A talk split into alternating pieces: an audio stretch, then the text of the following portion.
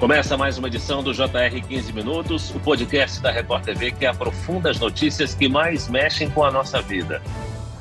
Embora a violência física contra crianças e adolescentes seja a mais comum ou conhecida, ela não é a única. O público infantil juvenil pode ser alvo de diversos tipos de agressão física e negligência, exploração sexual e até mesmo exploração de trabalho infantil. E em muitas situações, o Estado tem falhado em proteger os menores e também evitar que eles sejam levados a cometer crimes. Por que relatos de violência e abusos são frequentes? Por que não conseguimos proteger nossas crianças? Como combater essa violação de direitos. 15 Minutos de hoje discute esse cenário com a promotora de justiça do Ministério Público de São Paulo, Renata Rivite. Obrigado pela participação, doutora. Obrigada pelo convite. Quem nos acompanha nessa entrevista é a repórter da Record TV no Rio de Janeiro, Renata Loures. Renata, na série de reportagens especiais do Jornal da Record, você trouxe a história de famílias que vivem do que encontram em um lixão no interior do Maranhão. As crianças dessas famílias nascem e crescem em meio a essa rotina? Oi, Fara. Oi, doutora Renata. Primeiro, queria agradecer pelo convite, principalmente para falar de um assunto tão importante como esse. É bem isso mesmo, Fara. A gente viu que na maioria das vezes as histórias familiares se repetem, são gerações e mais gerações sem nenhum tipo de mudança social, de ascensão social. Porque tudo que essas famílias conseguem, mesmo trabalhando duro mesmo, é para suprir o básico e mesmo assim não é suficiente, né? Então, levar os filhos para o trabalho, para o lixão, que é um lugar tão perigoso e insalubre, não é uma escolha para essas famílias. Na verdade, verdade, elas são tão abandonadas e sem assistência do Estado, são tão invisíveis socialmente, que essa passa a ser a única opção para eles, né? Não tem com quem deixar os filhos, mesmo os bem novinhos. A gente viu relatos de crianças de colo que já vão para o lixão, porque os pais não têm mesmo onde e com quem deixar. Doutora, as crianças têm alguns direitos adicionais em relação às pessoas adultas que correspondem às suas necessidades específicas em termos de proteção e de desenvolvimento. E o Estatuto da Criança e do Adolescente assegura alguns alguns desses direitos. Quais são os principais pontos desta lei? Olha, antes de falar sobre o Estatuto da Criança e do Adolescente, a gente precisa falar da nossa Constituição Federal. A Constituição Federal é a lei maior no nosso país. Ela está acima de todas as legislações. O Estatuto da Criança e do Adolescente, na verdade, ela vem para regulamentar, para materializar o comando constitucional do artigo 227 da Constituição Federal. O artigo 227 da Constituição Federal é um artigo artigo que todas as pessoas deveriam saber de cor. Não precisa conhecer de direito, nem fazer faculdade de direito e, e ser entendido da justiça para conhecer o que determina a nossa Constituição Federal. Lá em 1988, o Estatuto é de 1990, em 88, o nosso Constituinte, em nome do povo, escolheu colocar todas as crianças e adolescentes em primeiro lugar no nosso país. Se a gente parar para pensar o que, que significa isso, eu vou ler muito rapidamente o que diz o artigo 227 da Constituição Federal. É dever da família, da sociedade, do Estado assegurar à criança, ao adolescente e ao jovem com absoluta prioridade o direito à vida, à saúde, à alimentação, educação, lazer, profissionalização, cultura, dignidade, respeito, liberdade, convivência familiar e comunitária, além de colocá-los a salvo de toda forma de negligência, discriminação, exploração, violência, crueldade e opressão. Então a gente tem um artigo da nossa Constituição Federal que traz, parece óbvio, mas precisamos dizer dizer, precisamos que estivesse escrito que crianças e adolescentes são sujeito de direitos, têm direitos humanos fundamentais. Imagina a vida. Desde 1988, crianças têm o direito de viver sem violência. E se a todo direito corresponde uma obrigação, compete, diz a nossa Constituição Federal, à família, à sociedade e ao Estado, ou seja, não sobra ninguém. Todos nós, qualquer lugar que ocupemos na vida dessa criança, seja como profissional do poder público, seja como vizinho, como primo, como conhecido, como alguém que passa na rua e vê a criança nessas condições, seja como família dessa criança. Todos nós temos obrigação, diz a Constituição Federal, de garantir esses direitos com absoluta prioridade. E vale aqui frisar que é a única previsão constitucional no nosso ordenamento jurídico de prioridade. Não é só prioridade, é prioridade absoluta, na frente de tudo, na frente de qualquer coisa, em primeiro lugar em qualquer circunstância. E o Estatuto da Criança e do Adolescente vem em 1990 para regulamentar como garantir todos esses direitos que a Constituição colocou como prioritário para nossa nação, né, para o nosso país país. O artigo 4 do Estatuto da Criança e Adolescente explica, inclusive, o que é essa prioridade absoluta. E é, de fato, na frente de tudo e de todos. Se tivermos que escolher entre um direito a se prestigiar, entre um interesse a ser valorizado, em primeiro lugar vem a proteção, vem o cuidado, vem o socorro, vem o dinheiro, o orçamento para as políticas públicas de proteção, sempre em primeiro lugar para a infância. Isso é o que está na Constituição Federal. Nós estamos com muitos anos de Estatuto da Criança e Adolescente em vigor e ainda estamos tentando implementar essa prioridade absoluta constitucional. Não é fácil ser criança e adolescente no Brasil, que não deveriam, mas ainda são chamados de menores. Isso traz um ranço da época do Código de Menores, colocando ali crianças como se de menor importância fossem. Então, é um desafio nesse mundo adultocêntrico que a gente vive, de fato, garantir que crianças e adolescentes estejam em primeiro lugar na nossa vida pessoal, profissional, diante de toda a sociedade. Doutora, e mesmo depois de tantos anos da inclusão das crianças como prioridade na Constituição Federal, não é difícil a gente ver crianças, adolescentes nas ruas assumindo responsabilidades, rotinas de gente grande, vendendo mercadorias, pedindo dinheiro, até comida. A gente sabe que são muitos os riscos aos quais essas crianças estão expostas, mas eu queria que você citasse para a gente quais são os principais. Quando a gente traz essa Constituição Federal, que é o que embasa todas as outras leis que regulamentam os direitos infantos juvenis no Brasil, a gente tem ali inúmeros direitos fundamentais como dignidade, olha só, dignidade, liberdade,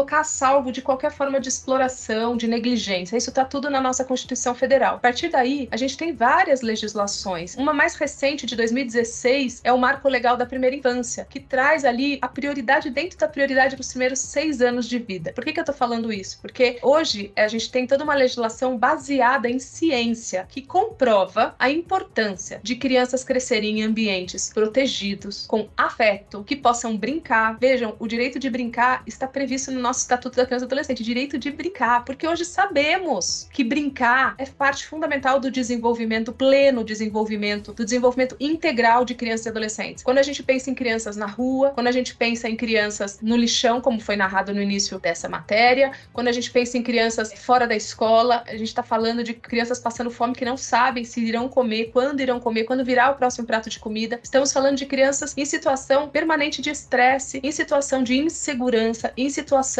de fome, de angústia, de ausência de cuidados, de ausência de estímulos e eventualmente de afetos. Vale lembrar que pobreza não é sinônimo de descuido. É muito importante que a gente observe se naquele ambiente ainda com muita ausência de políticas públicas existe vínculos fortalecidos entre os familiares, existe afeto. Isso é o primeiro passo para que a gente consiga então, através de políticas públicas previstas em leis, promover as famílias, garantir que essas famílias possam cuidar dessas crianças, possam garantir um ambiente seguro para essas crianças. Quando a gente fala de extrema pobreza, não que a pobreza esteja atrelada aos maus cuidados, mas está atrelado a estresse familiar como um todo, a falta de oportunidades, a falta muitas vezes de políticas públicas, falta de condições de oferta. Que mãe que estará tranquila, sossegada, carinhosa, interagindo e brincando com o bebê no chão, sem saber se vai comer depois. Aliás, não tem nenhum chão para essa criança sentar e explorar e brincar livremente, porque ela está num lixão, né, com sujeira, com objetos ali contaminantes, com animais. Então, é muito importante a gente pensar uma criança que não tem todos os seus direitos resguardados, numa situação de extrema vulnerabilidade social e econômica, de fato pode não ter atendido, pode estar tá tendo violado todos esses direitos fundamentais humanos de dignidade, de respeito e de desenvolvimento pleno e saudável da infância. Em julho, o Estatuto da Criança e do Adolescente vai completar 33 anos de criação. Mais de três décadas depois, no entanto, muitas crianças ainda são submetidas diariamente a algum tipo de violência ou constrangimento. Doutora Renata, quais são as dificuldades para implementar o que prevê o Estatuto? A violência contra crianças e adolescentes no Brasil avassaladora, assustadora, muito, muito preocupante. E muito resultado mesmo dessa invisibilidade, né, dessa falta de lugar que a criança ainda não consegue ocupar numa nossa sociedade adultocêntrica, que, né, que as crianças ainda não têm muito espaço de voz, de vez. Existe uma cultura muito arraigada na sociedade de que os adultos sabem o que é melhor para as crianças, muita pouca oportunidade de escuta verdadeira, de participação dessas crianças. E a gente observa crianças que deveriam ser absoluta de fato negligenciadas. E a violência, até dentro desse desequilíbrio das relações que estão colocadas de adulto lá em cima e criança lá embaixo, e dentro de um país em que a violência doméstica e familiar contra a mulher ainda é um número muito significativo, a violência contra as crianças e adolescentes dentro daqueles lares é, acaba sendo também uma consequência. É muito difícil observarmos um ambiente de violência doméstica e familiar que não envolva violência também contra aquelas crianças. Lembrando que a violência contra a criança, nos termos de uma lei própria que regulamenta essas violências, violências, que é a Lei 13.431 de 2017, traz inclusive a violência psicológica como uma forma de violência. Lembrando que, ainda que a violência física, propriamente dito, seja praticada, por exemplo, contra a mãe dessas crianças, o simples fato de estarem naquele ambiente ouvindo, presenciando, escutando a gritaria, o choro, a violência, já configura uma violência psicológica. A própria criança é vítima daquela violência psicológica e que a gente sabe hoje avassalador no cérebro e no desenvolvimento infantil de crianças e adolescentes naquele ambiente hostil, de medo, de violência. Então, a violência ainda é um desafio muito grande para a gente conseguir superar. O que a gente tem de positivo é que nós temos desde 2017 uma legislação própria que eu acabo de mencionar, conhecida por Lei da Escuta, que traz ali inúmeros instrumentos e ferramentas, a prevenção da violência, de acolhida, cuidado, ofertas de cuidado. Eu acho só ainda importante mencionar aqui que quando a gente pensa em violência contra crianças e adolescentes, é muito natural, acho que é do ser humano. A gente sempre pensa, fez BO, né? A primeira pergunta que vem, fez BO, o agressor foi preso, a gente sempre é muito atrelada assim a violência e o pensamento de justiça, de retribuição, de pena. Essa lei da escuta protegida, que não é uma lei criminal, que não é uma lei penal, ela vem para olhar para a criança de forma integral e jogar o foco na criança vítima ou testemunha de violência. Então, para além da responsabilização criminal, que é muito bem-vinda, essa legislação vem e fala que precisamos também olhar, do, sob o ponto de vista da criança, quais as necessidades dela a partir da violência vivida, né? Quais as necessidades pedagógicas, de saúde física, mental, vulnerabilidade econômica, social, quais são os pontos, as intervenções necessárias, intersetoriais, interdisciplinares para cuidar dessa criança e dessa família. E é, isso é muito importante que a sociedade entenda, porque para além de fazer o BO e responsabilizar quem agrediu, precisamos ter o olhar para quem sofre aquela violência. A gente está falando de uma violência contra a mulher e a criança que está naquele ambiente. Ela ainda é muito invisibilizada. Como que isso impacta essa criança? Às vezes está tão novo na nossa sociedade conseguir trazer a violência contra a mulher como uma violação de direitos humanos, hoje reconhecida por lei, tudo tão recente no nosso país, nos sensibilizarmos com a violência contra a mulher, que as crianças que estão nesse evento, nessa violência, sequer estão sendo enxergadas ainda. Doutora Renata, aprofundando um pouco ainda na linha do que a senhora estava dizendo, quando a gente fala de violência infantil, grande parte dos casos acontece dentro de casa, né? A senhora falou, por exemplo, da violência psicológica, que é algo ainda negligenciado, né? Ainda pouco entendido como violência mesmo. Queria que a senhora falasse um pouco mais sobre os tipos de violências que as crianças estão expostas dentro do ambiente familiar e quais os impactos disso na vida dessas crianças, o que, que elas podem levar de sequelas desse tipo de violência para o resto da vida, talvez. Nos termos dessa Lei 13.471, no artigo 4 estabelece as várias formas de violência. Eu acho importante frisar que violência não significa crime necessariamente. Né? Eventualmente, a criança pode estar numa situação de violência é que sem uma correspondência criminal. A gente está falando de, só pelo fato dela estar naquela situação violenta já deve gerar toda a atuação e toda a acolhida e os cuidados trazidos por essa legislação. Então, essa Lei 13.431 de 2017 traz a violência física, a violência psicológica, a violência sexual, e dentro da violência sexual a gente tem o um abuso sexual que acontece primordialmente dentro de casa, no âmbito das famílias, por pessoas de confiança e de afeto dessa criança. E temos a exploração sexual, que já é um outro fenômeno de violência sexual aí mais urbana, não é dentro de casa, no ambiente urbano muito atrelado, a falta de oportunidades e a alta vulnerabilidade de meninas e meninos que se vendem. A gente fala em prostituição infantil, é errado usar essa terminologia, prostituição infantil. Ela pressupõe uma adesão e um consentimento que crianças e adolescentes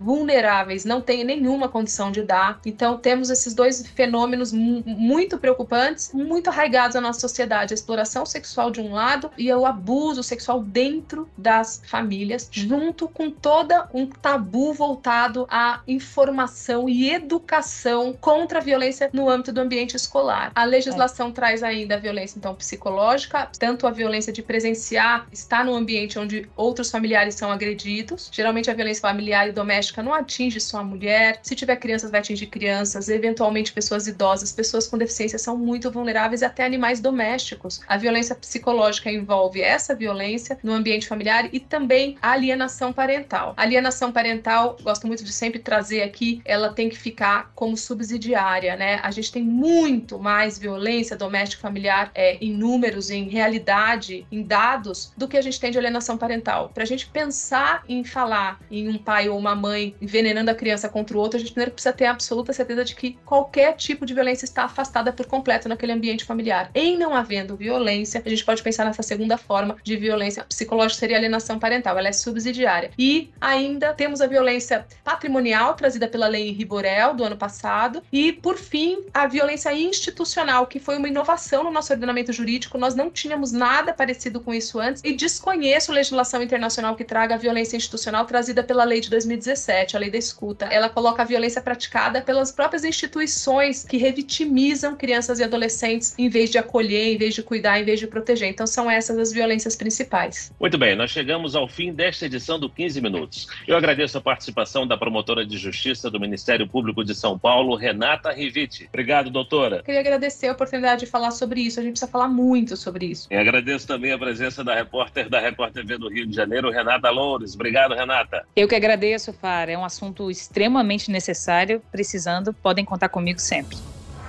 Esse podcast contou com a produção de David Bezerra e dos estagiários Fernando Russo, Lucas Brito e Kátia Brazão. Sonoplastia de Marcos Vinícius. Coordenação de conteúdo Edivaldo Nunes e Deni Almeida. Direção editorial Tiago Contreira. Vice-presidente de jornalismo Antônio Guerreiro. Nós te aguardamos no próximo episódio. Até lá!